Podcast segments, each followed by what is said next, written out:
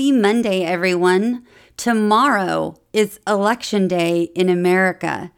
Whether you vote early, by mail, in person, or if you're like me and you get your ballot by mail so you can fill it out at home, but then you drop it off in person just so you can get your I voted sticker. Shout out to those nerds.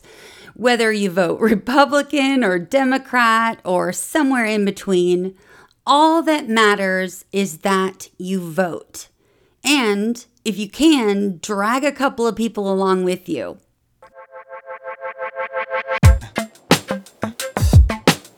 Today, I thought I'd read one more affirmative action case as we wait for the court to make a decision in the two Students for Fair Admissions cases that they recently heard.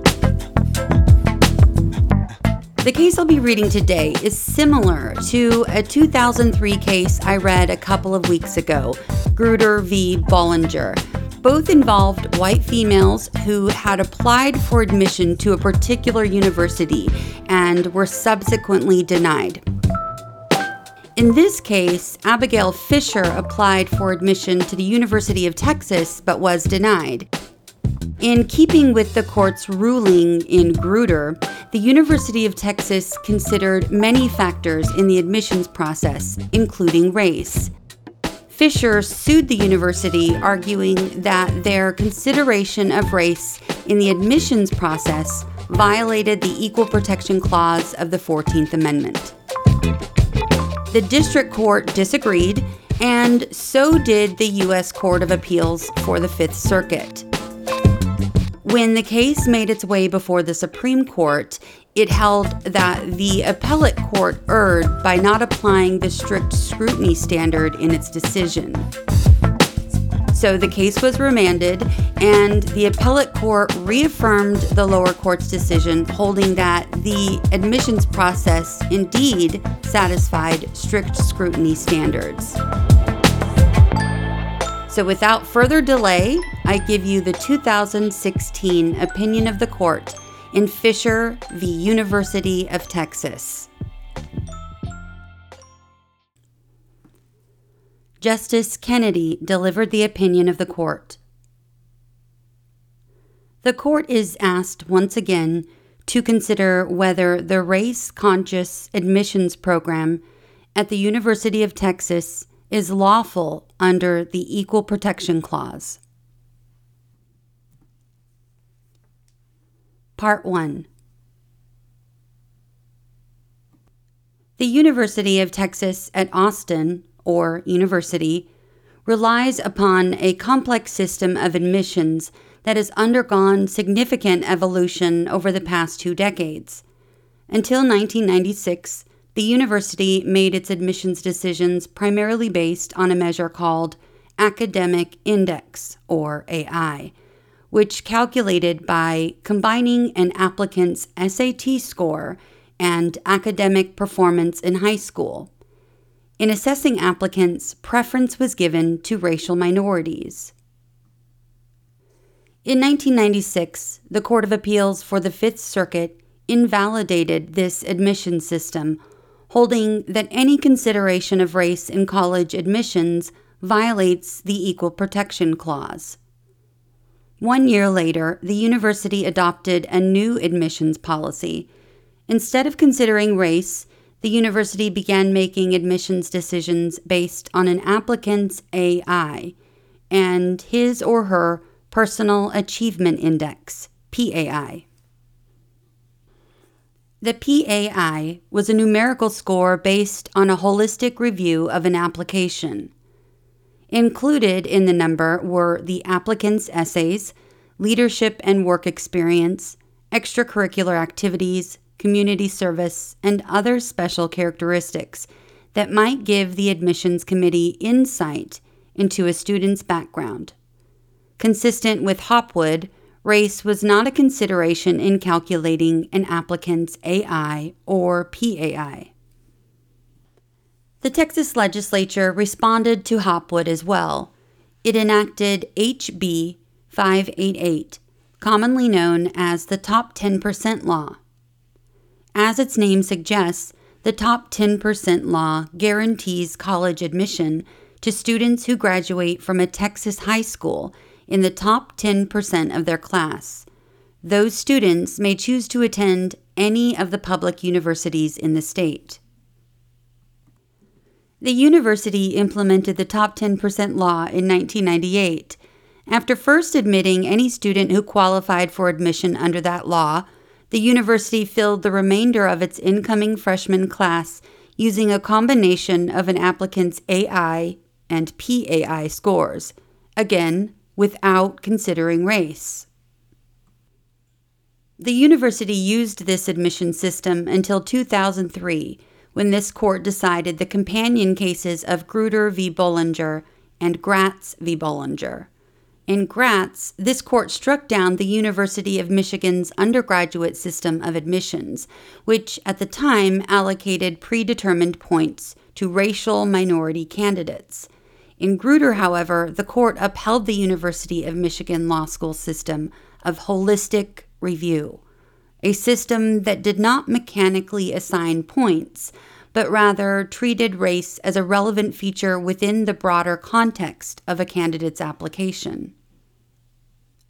In upholding this nuanced use of race, Grutter implicitly overruled Hopwood's categorical prohibition.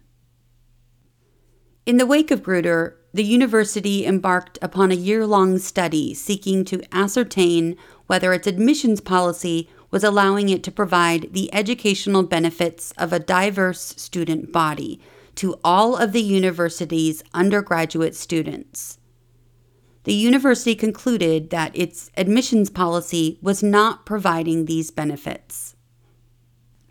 To change its system, the university submitted a proposal to the Board of Regents that requested permission to begin taking race into consideration as one of the many ways in which an academically qualified individual might contribute to and benefit from the rich, diverse, and challenging educational environment of the university. After the board approved the proposal, the university adopted a new admissions policy to implement it. The university has continued to use that admissions policy to this day. Although the university's new admissions policy was a direct result of Grutter, it is not identical to the policy this court approved in that case. Instead, consistent with the state's legislative directive, the university continues to fill a significant majority of its class through the Top 10% Plan, or PLAN. Today, up to 75% of the places in the freshman class are filled through the plan. As a practical matter, this 75% cap, which has now been fixed by statute, means that while the plan continues to be referenced as a top 10% plan, a student actually needs to finish in the top 7 or 8% of his or her class in order to be admitted under this category. The university did adopt an approach similar to the one in Grutter for the remaining 25% or so of the incoming class. This portion of the class continues to be admitted based on a combination of their AI and PAI scores. Now, however, race is given weight as a subfactor within the PAI. The PAI is a number from 1 to 6, 6 is the best, that is based on two primary components. The first component is the average score a reader gives the applicant on two required essays.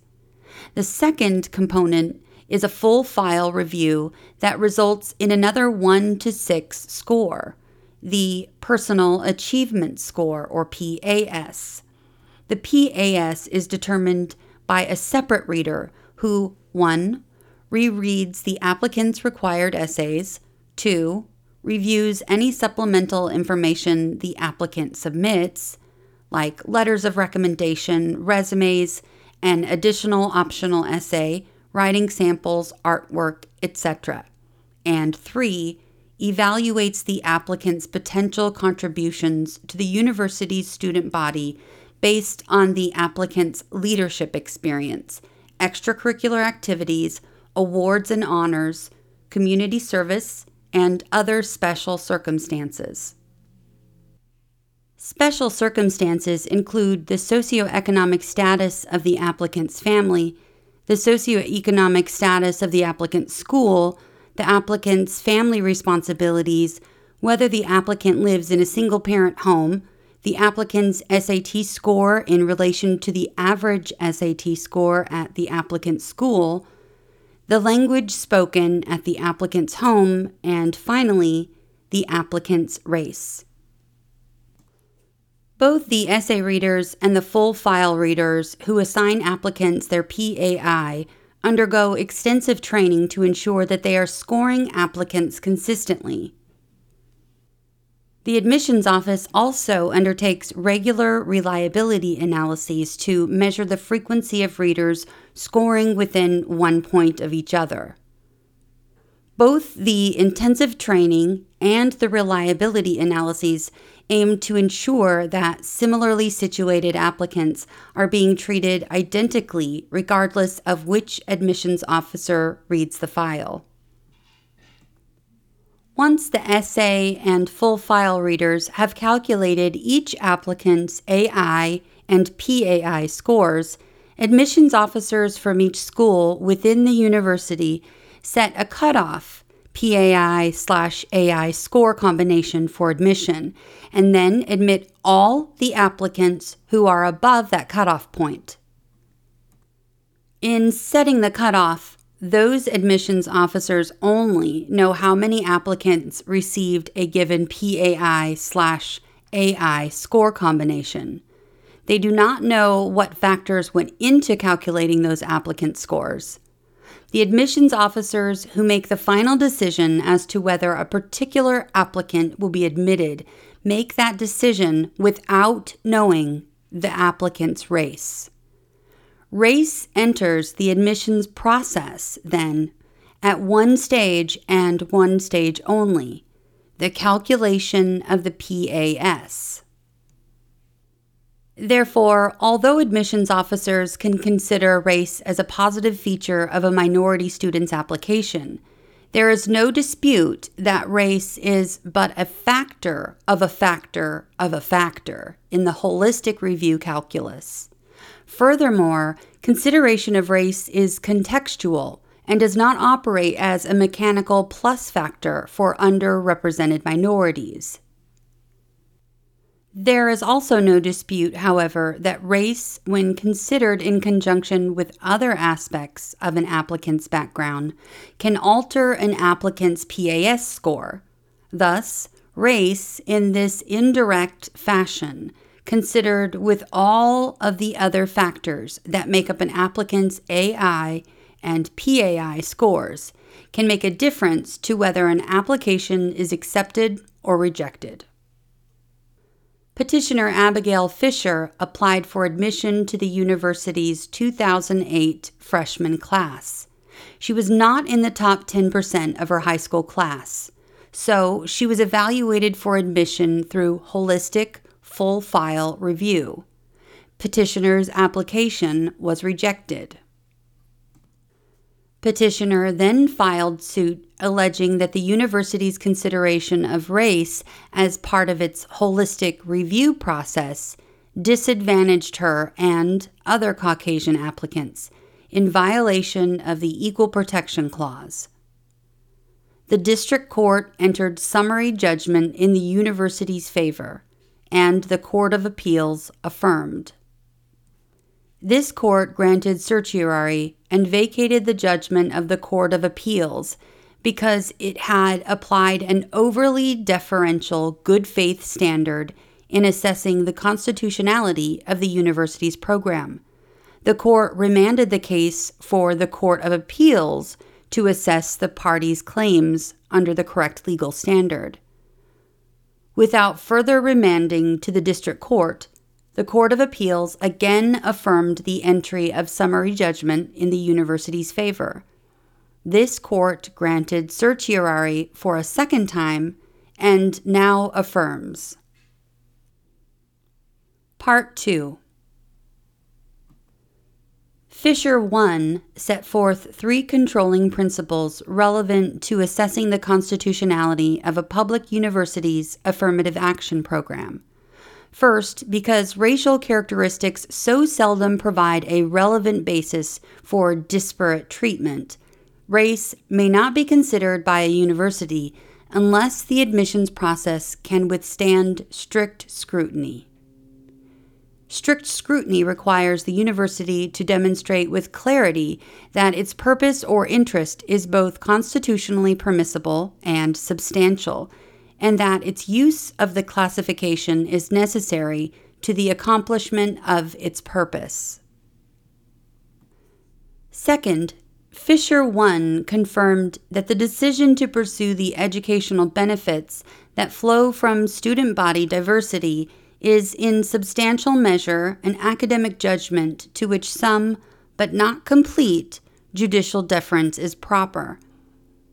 A university cannot impose a fixed quota or otherwise define diversity as some specified percentage of a particular group merely because of its race or ethnic origin. Once, however, a university gives a reasoned, principled explanation for its decision, deference must be given to the university's conclusion based on its experience and expertise that a diverse student body would serve its educational goals.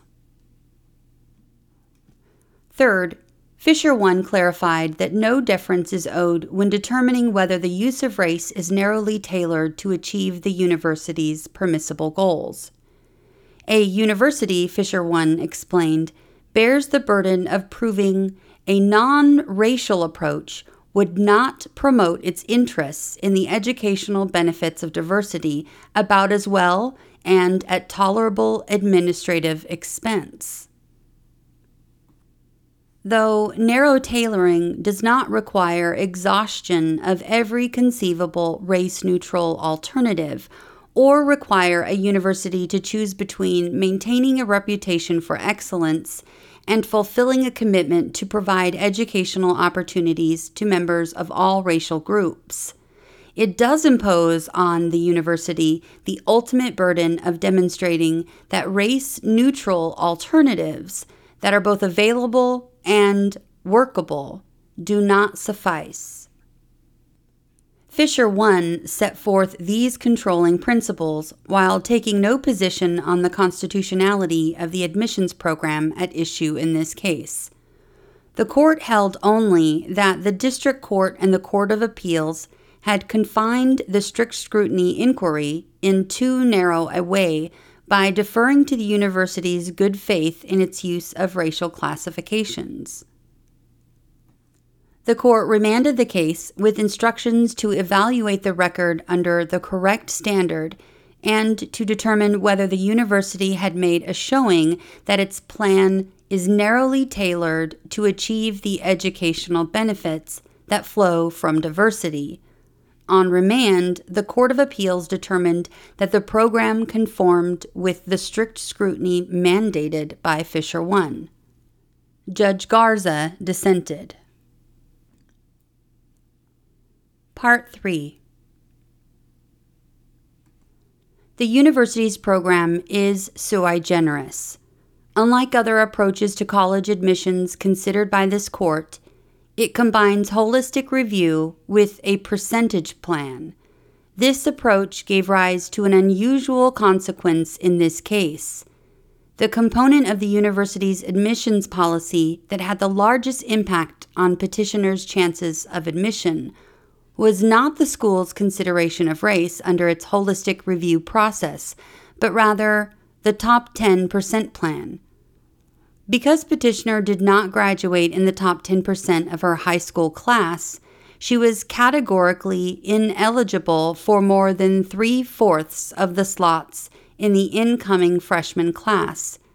It seems quite plausible then to think that petitioner would have had a better chance of being admitted to the university if the school used race conscious holistic review to select its entire incoming class, as was the case in Grutter. Despite the top 10% plan's outsized effect on petitioners' chances of admission, she has not challenged it. For that reason, Throughout this litigation, the top 10% plan has been taken somewhat artificially as a given premise. Petitioner's acceptance of the top 10% plan complicates this court's review. In particular, it has led to a record that is almost devoid of information about the students who secured admission to the university through the plan. The court thus cannot know how students admitted solely based on their class rank differ in their contribution to diversity from students admitted through holistic review. In an ordinary case, this evidentiary gap perhaps could be filled by a remand to the district court for further fact finding. When petitioner's application was rejected, however, the university's combined percentage plan slash holistic review approach to admission had been in effect for just three years. While studies undertaken over the eight years since then may be of significant value in determining the constitutionality of the university's current admissions policy, that evidence has little bearing on whether petitioner received equal treatment when her application was rejected in 2008.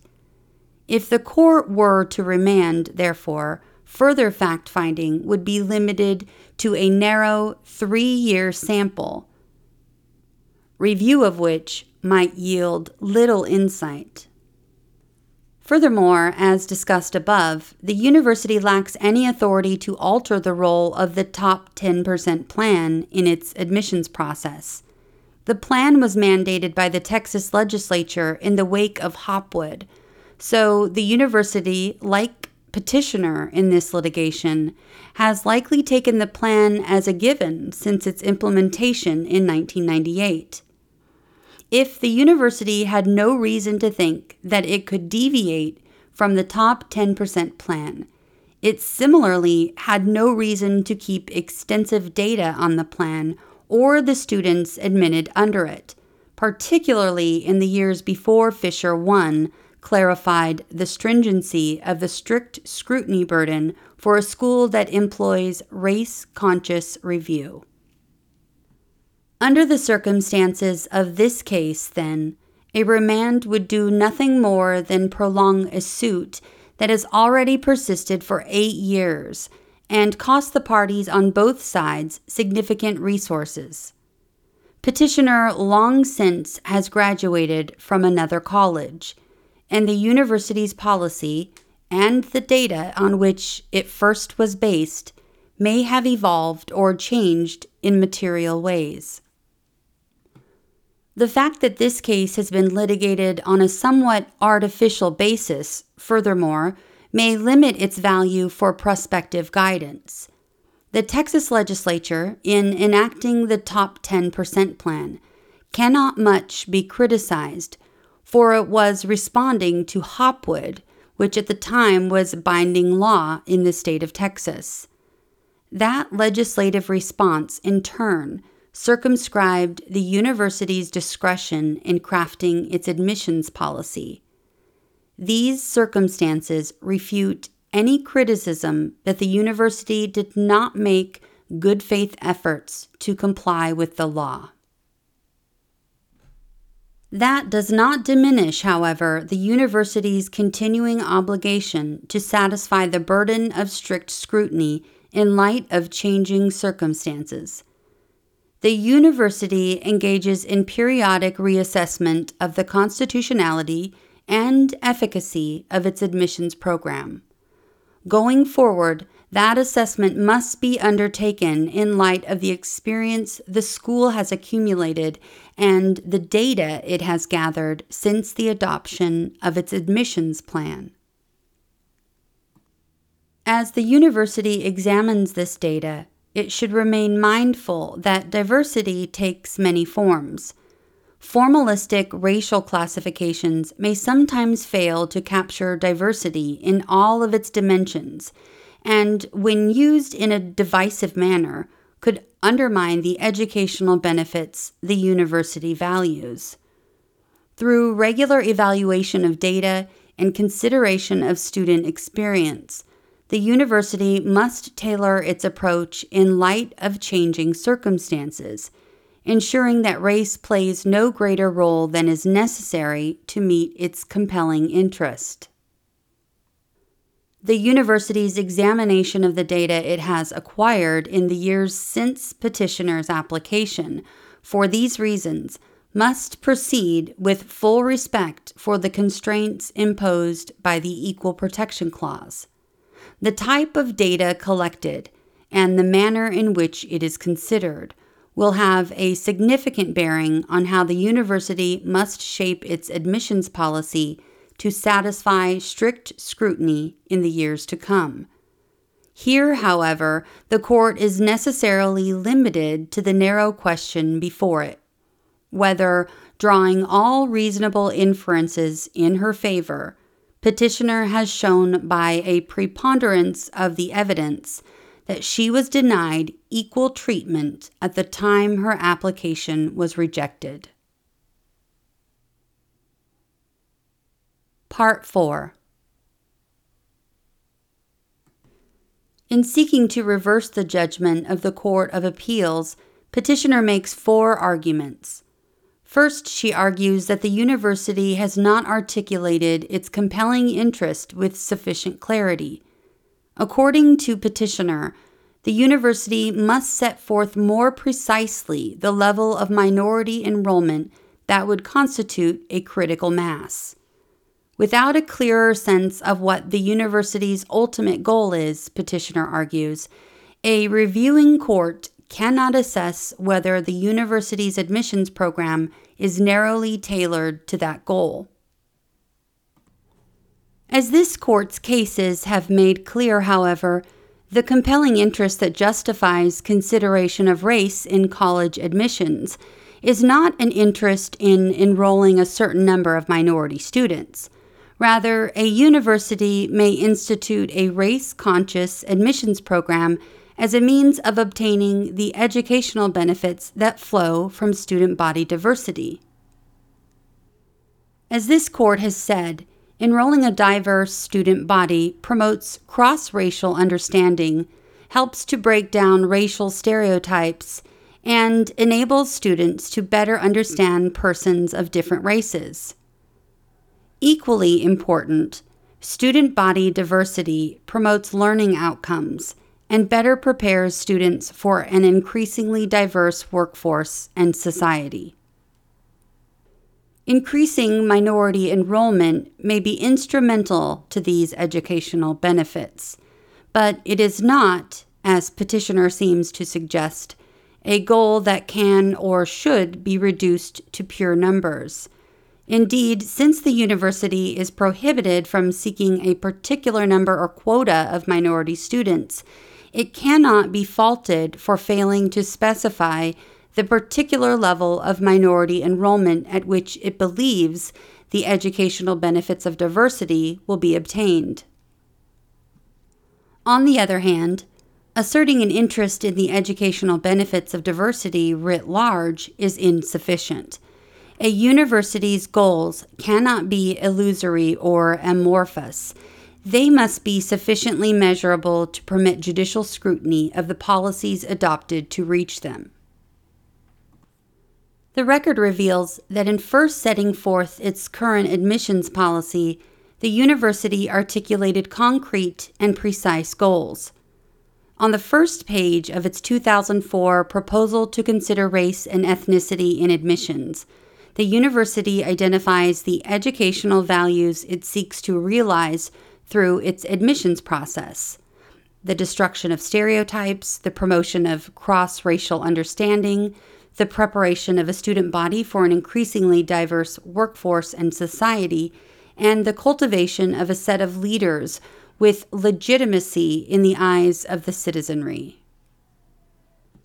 Later in the proposal, the university explains that it strives to provide an academic environment that offers a robust exchange of ideas, exposure to differing cultures, preparation for the challenges of an increasingly diverse workforce, and acquisition of competencies required of future leaders. All of these objectives, as a general matter, mirror the compelling interest this court has approved in its prior cases. The university has provided, in addition, a reasoned, principled explanation for its decision to pursue these goals. The university's 39 page proposal was written following a year long study which concluded that the use of race neutral policies and programs had not been successful in providing an educational setting that fosters cross racial understanding, providing enlightened discussion and learning, or preparing students to function in an increasingly diverse workforce and society. Further support for the university's conclusion can be found in the depositions and affidavits from various admissions officers, all of whom articulate the same consistent, reasoned, principled explanation. Petitioner's contention that the university's goal was insufficiently concrete is rebutted by the record. Second, petitioner argues that the university has no need to consider race because it had already achieved critical mass by 2003 using the top 10% plan and race neutral holistic review. Petitioner is correct that a university bears a heavy burden in showing that it had not obtained the educational benefits of diversity before it turned to a race conscious plan. The record reveals, however, that at the time of petitioner's application, the university could not be faulted on this score. Before changing its policy, the university conducted months of study and deliberation, including retreats, interviews, and review of data, and concluded that the use of race neutral policies and programs had not been successful in achieving sufficient racial diversity at the university. At no stage in this litigation has petitioner challenged the university's good faith in conducting its studies, and the court properly declines to consider the extra record materials the dissent relies upon, many of which are tangential to this case at best and none of which the university has had a full opportunity to respond to. The record itself contains significant evidence, both statistical and anecdotal, in support of the university's position. To start, the demographic data the university has submitted show consistent stagnation in terms of the percentage of minority students enrolling at the university from 1996 to 2002. In 1996, for example, 266 African American freshmen enrolled, a total that constituted 4.1% of the incoming class. In 2003, the year Grutter was decided, 267 African American students enrolled, again, 4.1% of the incoming class. The numbers for Hispanic and Asian American students tell a similar story. Although demographics alone are by no means dispositive, they do have some value as a gauge of the university's ability to enroll students who can offer underrepresented perspectives. In addition to this broad demographic data, the university put forward evidence that minority students admitted under the Hopwood regime experienced feelings of loneliness and isolation. This anecdotal evidence is, in turn, bolstered by further, more nuanced quantitative data. In 2002, 52% of undergraduate classes with at least five students had no African American students enrolled in them, and 27% had only one African American student. In other words, only 21% of undergraduate classes with five or more students in them had more than one African American student enrolled. 12% of these classes had no Hispanic students, as compared to 10% in 1996. Though a college must continually reassess its needs for race conscious review, Here, that assessment appears to have been done with care, and a reasonable determination was made that the university had not yet attained its goals. Third, petitioner argues that considering race was not necessary because such consideration has had only a minimal impact in advancing the university's compelling interest. Again, the record does not support this assertion.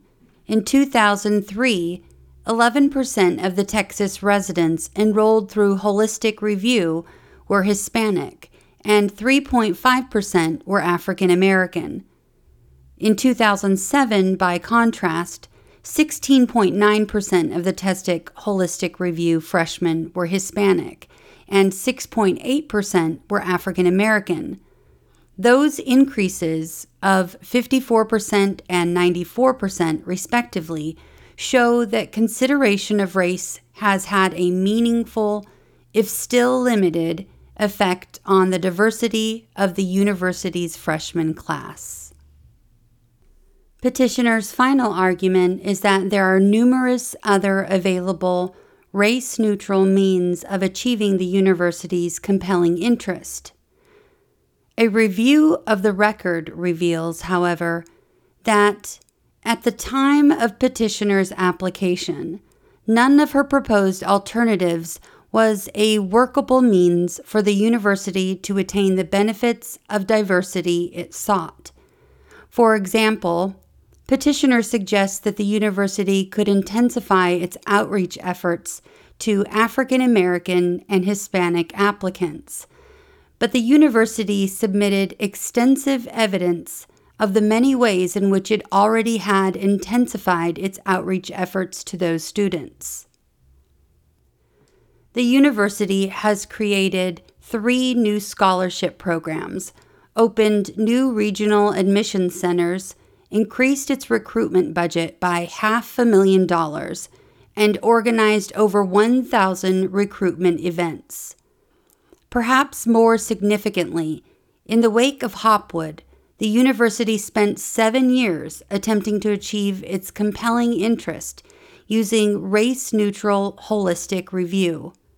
None of these efforts succeeded, and petitioner fails to offer any meaningful way in which the university could have improved upon them at the time of her application.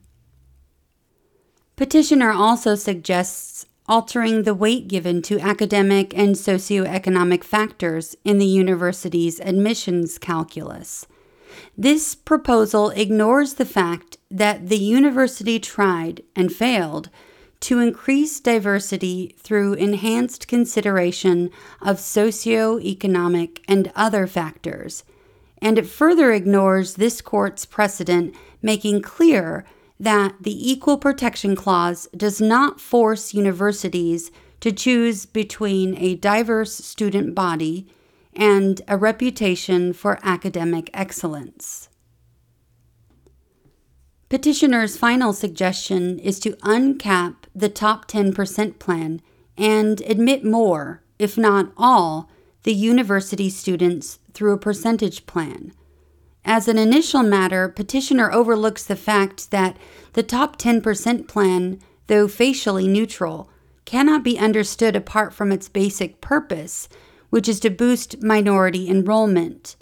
Percentage plans are adopted with racially segregated neighborhoods and schools front and center stage. It is race consciousness, not blindness to race, that drives such plans. Consequently, petitioner cannot assert simply that increasing the university's reliance on a percentage plan would make its admissions policy more race neutral.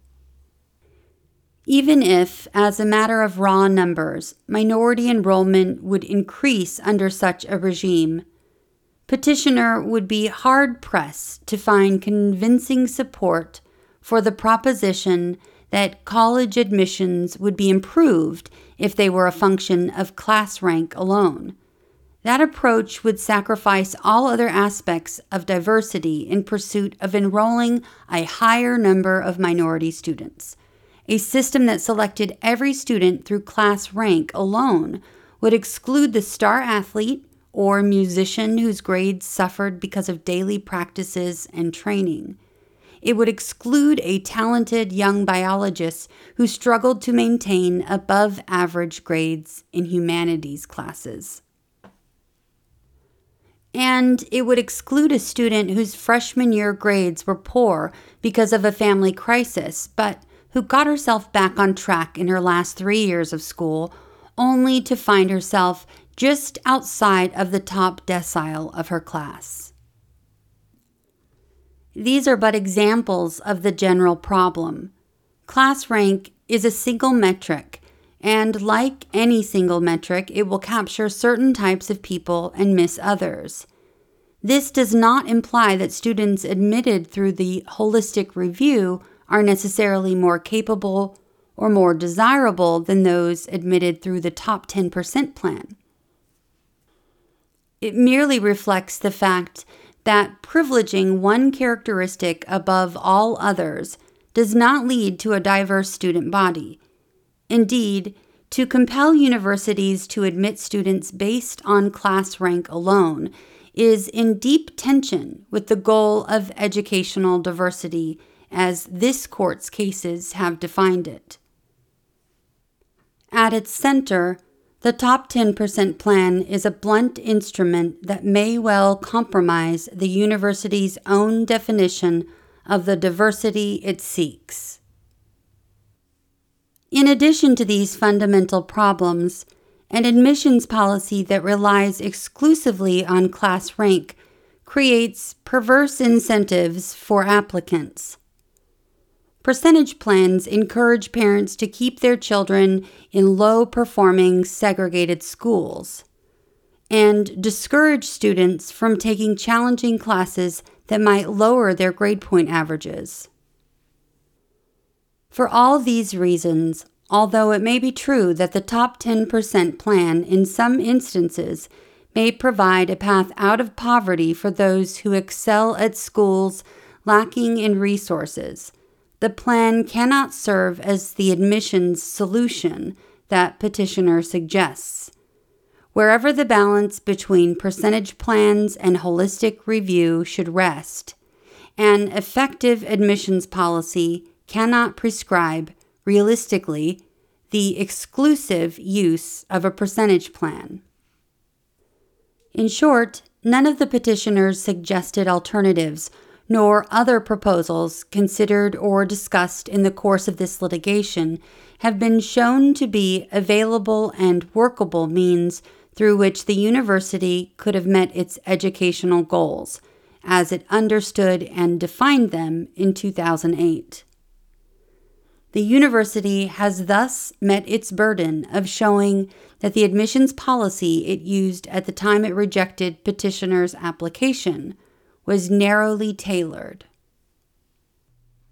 A university is in large part defined by those intangible qualities which are incapable of objective measurement, but which make for greatness.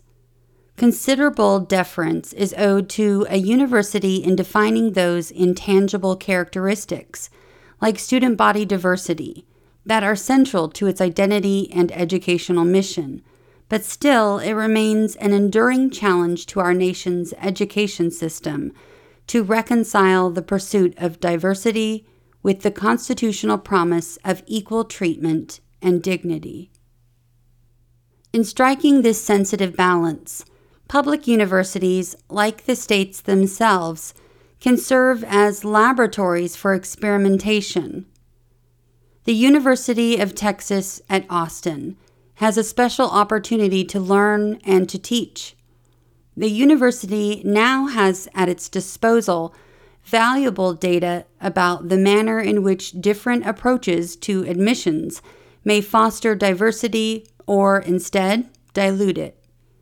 The university must continue to use this data to scrutinize the fairness of its admissions program, to assess whether changing demographics have undermined the need for a race conscious policy, and to identify the effects, both positive and negative, of the affirmative action measures it deems necessary.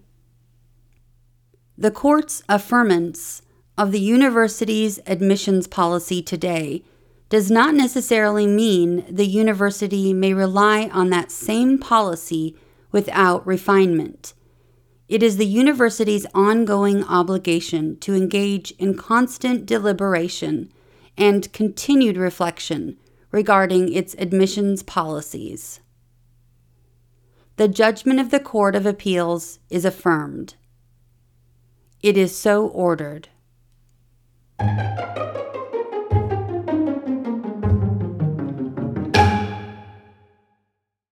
We've come to the end of the opinion. If you'd like to request a particular Supreme Court opinion to be read on the show, or if you just want to drop me a line to say hello, navigate your way to the show website at whatscotuswroteus.podbean.com and click on the Contact tab to send me a quick message. Whether this is your first or 50th episode, I would love to know how you came to be a listener of the show. Until next episode, thanks for listening to What SCOTUS Wrote Us.